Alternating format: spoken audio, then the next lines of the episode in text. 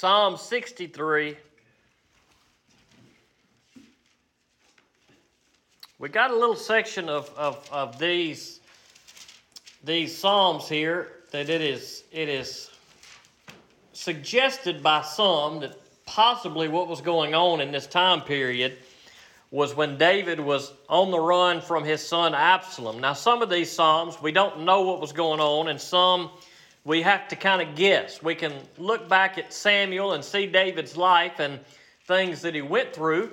And in some of these Psalms, there may be a few occasions that they would fit with, and we just don't know when these things could have occurred. It could have been that David wrote words like these when he was fleeing from Saul, or it could have been when he was on the run from his son Absalom. So we don't know exactly what was going on in David's life.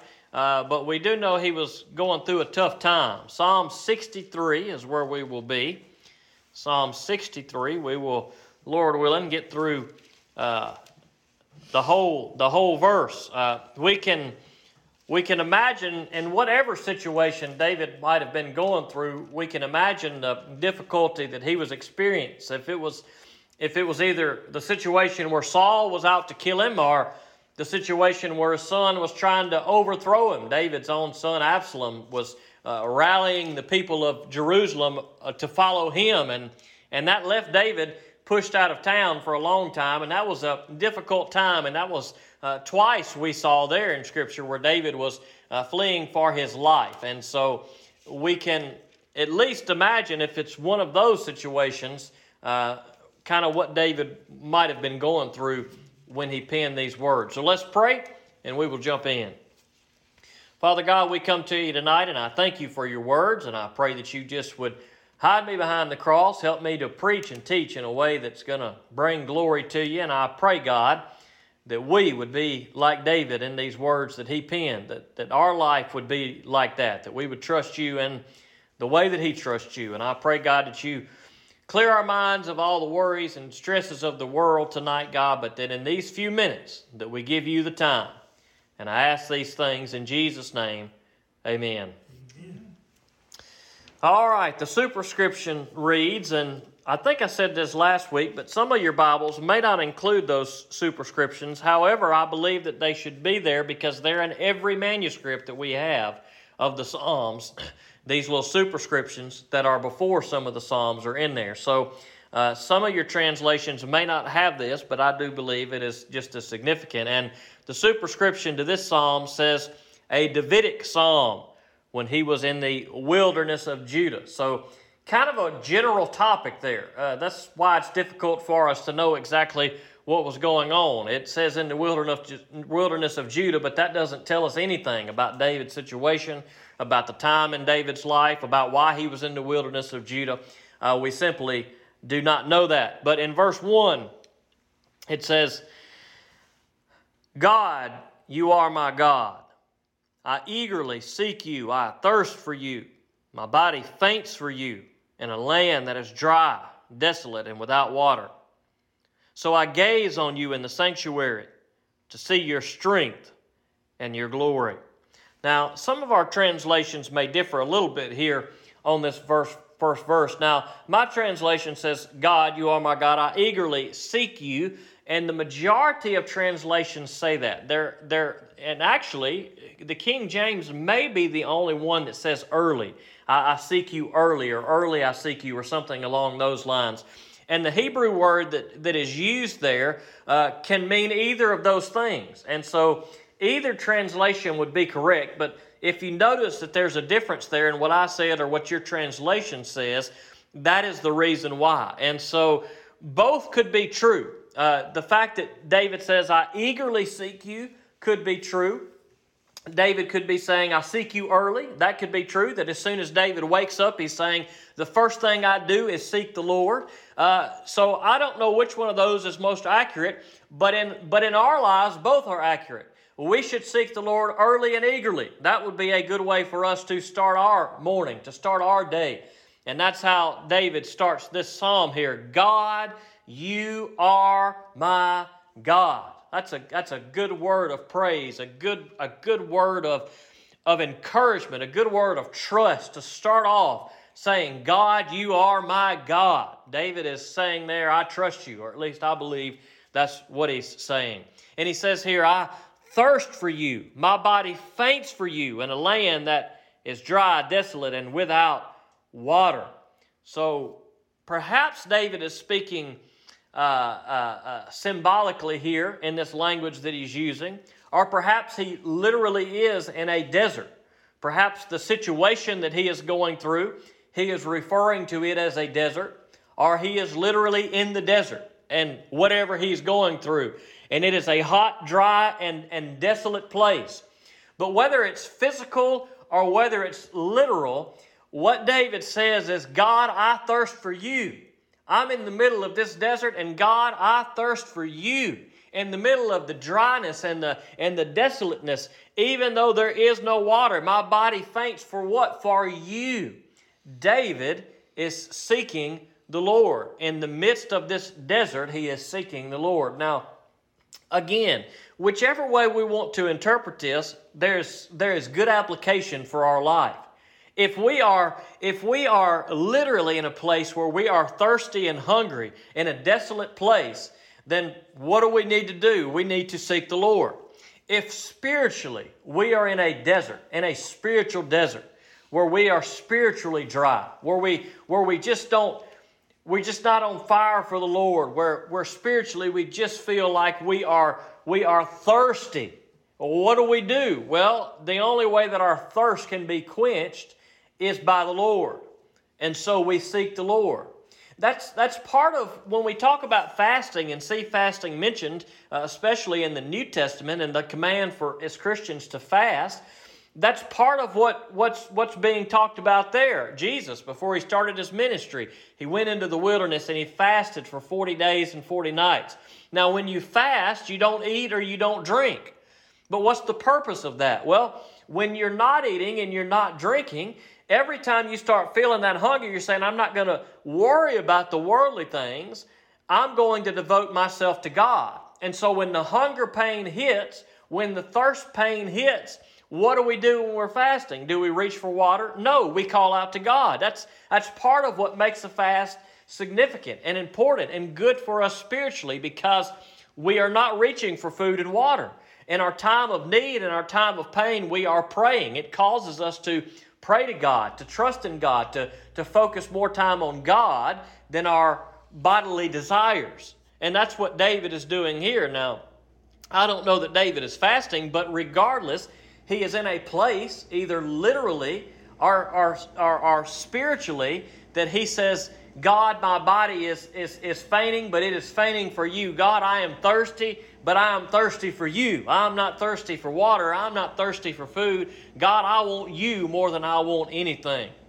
And that needs to be our heart and our attitude. Maybe, maybe you are in a spiritual desert in your life. And I do believe as Christians we get in those those situations sometimes. Now, maybe it's it's a Lord's way of getting our attention. Perhaps it's a situation like Job, where sometimes uh, God allows us to go through certain trials, certain deserts, so we will call out to Him. Perhaps it's because of some of our sin that we are in the spiritual desert, if we are in one now or should ever be one. Maybe uh, we have wandered away from God into a place that is that is lush and provided for and we have wandered away from the goodness of God, and we have wandered our way into a desert. Well, the best thing to do is to seek God and to thirst for God and to long for God. And that's what David did here. And he says in verse 2 So I gaze on you in the sanctuary to see your strength and your glory. Who did David need in the desert? He needed the Lord. Why? Because it was the Lord's strength and the Lord's glory that was going to get David through his situation. And we must do the same. We must we must focus on God. We must say, All right, God, I trust in you. I trust in your strength. All of this for your glory. God, let me see your glory. Let me feel your presence. Let me know that you are here. God, restore my soul, as Psalm 23 says. Uh, that's what we want, is the Lord to restoreth our soul. And that's what David wants here in the midst of his thirst. He's thirsting for God. He says in verse 3 My lips will glorify you because your faithful love is better than life. Now that's that's a powerful little little second part to that verse. Your faithful love is better than life. David says, I would rather have you, God, than anything. What is life? Well, life is health, life is wealth, life is good times, life is fame, life is fortune. That's what life is. And David says, God, your faithful love is better than life. David knew where to go for his thirst to be quenched. There's a lot of folks in the world, and maybe some of us in this room, that have not figured that out yet. That God's faithful love is better than life. There are many people in this world, and they, they want life. They want eternal life. It's a lot of folks in this world spending a lot of money to figure out how they can live longer, to figure out how they can live forever. Isn't that something how humanity is always, that's been the goal of humanity? The idea that, that people want to live forever. You go back to ancient societies and people sacrificing kids and all this crazy stuff that they would do. They wanted immor- immortality. They were looking for ways to live forever. People out exploring the world on the ocean. What were they looking for? The fountain of youth. They're looking for a fountain they can drink from and live forever. You watch Indiana Jones, and what were they looking for? They were looking for that cup that they could drink out of and they could live forever. It's amazing how that's the focus of many people throughout the history of the world as they want to live forever. They want life. But they don't know what life is. What they're looking for is, is health and wealth. And to keep taking breath in this old body in this old world. But David says that ain't life. He says, God, your faithful love is better than life. It's better than what this life has to offer. And so David says, I want you, God. I want you more than anything. I thirst for you more than anything. I'm in a desert. I'm up against an enemy. I'm in a hard time, but God, I want you. God, I'm not seeking weapons. I'm not seeking armor. I'm not seeking security and money. I'm not seeking food. I'm not seeking anything. God, I'm seeking you because you're better than life. You're better than my enemy. You're better than anything I could do. So, God, I'm not going to worry about my situation, but God, I want you. Now, that's a good place to be. That's a good place to be, and that's a place that it is a good place for us to be as well. He says in verse 4 So I will praise you as long as I live. At your name I will lift up my hands. You satisfy me with rich food. My mouth will praise you with joyful lips. Here we see this idea of praise kind of repeat itself in this little section here. And he says, Look, you satisfy me as with rich food or with fatness, something like that, your translations may say. The best of the best. You, you, you satisfy me as with rich food. Now, think about something that you really like to eat. Doesn't matter what it is. Everybody in here has something that you really like to eat. It might be black eyed peas and cornbread. It might be Raising Cane's chicken. It might be a big old ribeye cooked just right. It might be a 12 piece McNugget. Whatever it is, everybody in here has something that they love to eat. And it's good when you eat it, right? It satisfies you, and man, it makes you feel good. And you eat too much of it because it's so satisfying. When you get through, you're full, but you feel satisfied. So we understand what it means to eat the fatness or to eat rich food. And David says, You satisfy me as with rich food. So if we are satisfied with the things of this world that we eat, how much more satisfied should we be with God? And that's what David said God, I am satisfied with what? I am satisfied with you. We'd, we'd probably all be a lot better off if we were satisfied. But oftentimes we're not satisfied. We're not satisfied with what we have. We want something more. But David says, I'm satisfied. What was he satisfied with? He was satisfied with God. And so he says, I am satisfied with you. You satisfy me as with rich food. My mouth will praise you with joyful lips. Verse 6 when I think of you as I lie on my bed, I meditate on you during the night watches. Now, if the first verse is correctly translated, I, I seek you early, then this kind of closes the day. David starts off seeking God and he ends the day seeking God. He seeks God early when his feet hit the ground. He seeks God eagerly when his feet hit the ground. And here he says, "And I, uh, when I think of you as I lie on my bed, I meditate on you during the night watches." So all throughout the night, David meditates on the Lord. He thinks about the Lord in his bed. He prays to the Lord all night, and he gets up praying to the Lord and praising the Lord.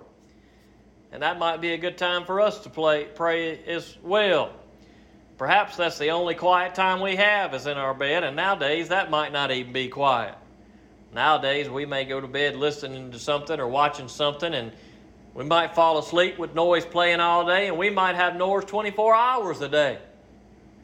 But David, in those days, back when things may have been a little quieter, maybe they weren't, but he says, God, I meditate you on, on the night watches. All throughout the night as I lay in my bed, God, I think about you. Then he goes on to say, because you are my helper, I will rejoice in the shadow of your wings. I will I follow close to you. Your right hand holds on to me. Now that's an interesting phrase we see there. He says, I will rejoice in the shadow of your wings. This is a phrase that we see repeated throughout Scripture. We saw a similar phrase whenever we were going through the book of Ruth. And I think it's uh, used a few times in the Psalms, and here we see it again. In the shadow of God's wings, as though uh, the imagery there is that God is a bird with a, with a big wing, and just as a bird would wrap its wing around the baby birds to keep them safe, so God wraps his wings around us. So we are in the shadow of his wings. That's a good place to be. As Christians, it is a good place to be in the security of God, in the shadow of his wings. That is the best place to be. But the worst place to be is when we are outside of those wings. And perhaps there have been times in your life where you, because of sin, find yourself outside of the wing. You are not seeking God. You are not obedient to God. You are not finding security and satisfaction in God.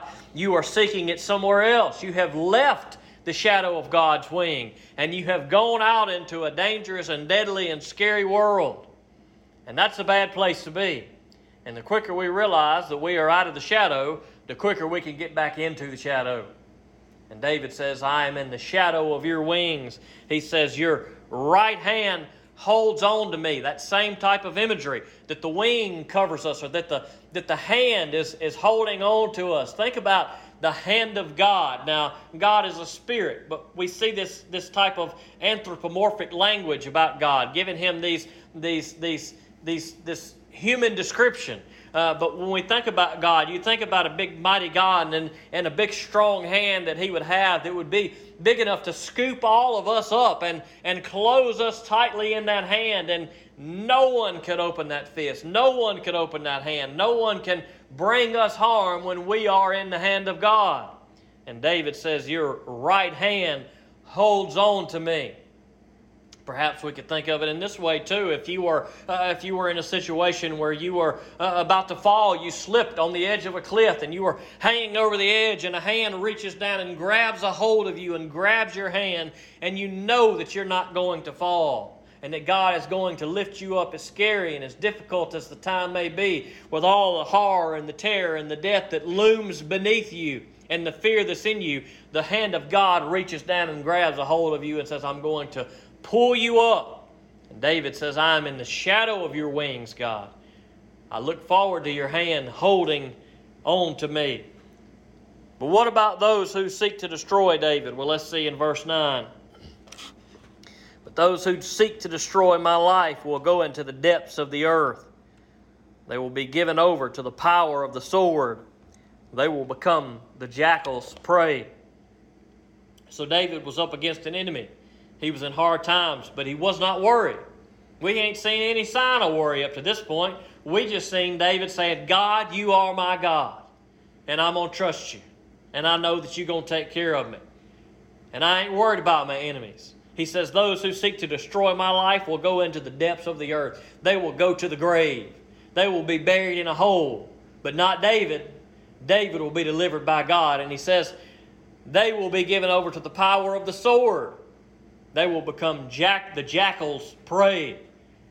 those who were against enemy, uh, excuse me, against David, uh, were, were David's enemy. They were seeking harm to David. Uh, they were the predator, and David was the prey. But soon the tables would turn. Soon they would be the prey, and they would be destroyed. But David, he would be okay. The Lord would deliver him. And so in verse 11, he closes But the king, that is David, he's the king, but the king will rejoice in God. All who swear by him will boast, for the mouths of liars will be shut. David says, I'm going to trust in you. David said, The day is coming when those who trust in you will boast, but the mouths of the liars will be shut. And if we put our faith in God, there's coming a day that we will be able to boast in the Lord. There are many liars in our world today. There are many people who speak against God, who speak against the truth of God's Word, who speak against Jesus Christ, who call God's Word a lie, who, who sow all kind of deceit and evil and hatred. And boy, they want to shut the gospel of Jesus Christ up. They want to shut you and I up and they think that they are successful every time a, a Christian is in prison and a Christian is killed and church shuts down and church numbers begin to dwindle. And they think that they are successful, the world does, but they are not. The world and those who reject Jesus Christ, they boast. They boast in their powers, they boast in their abilities, they boast in their evil, they boast in their lies and their deceit. But one day their mouths will be shut but not so for us who are in Jesus Christ. And on that day, we will boast. We will boast in Jesus Christ, our Lord and Savior, who gave his life and was resurrected. We will boast in God, who is a righteous and just God, who will bring judgment to those who deserve it, and who will bring deliverance to those who have put their faith in Jesus Christ. And we will boast in God and his goodness. And those who reject God, their mouths will be shut and so let us do what David did. Let us live like David lived. Let us in our life say, God, you are my God. Let's pray. Dear Lord, we come to you tonight and we thank you for this good psalm. And I pray that in our lives we would be more like David. God, that we would seek you and hunger and thirst for you in the midst of our physical deserts and in the midst of our of our spiritual deserts, dear Lord, in whatever form those deserts come to our life, God, let us seek you to get out of them. Let us seek you to get through them, your strength and your power. And God, I pray that we would trust you, that we would not give up, that we would not give in. God, we know that you will serve justice when the day and the time is right. So, God, let us hold on to you and let us boast in you. God, knowing that you are victorious. God, let us, let us live in the shadow of your wings.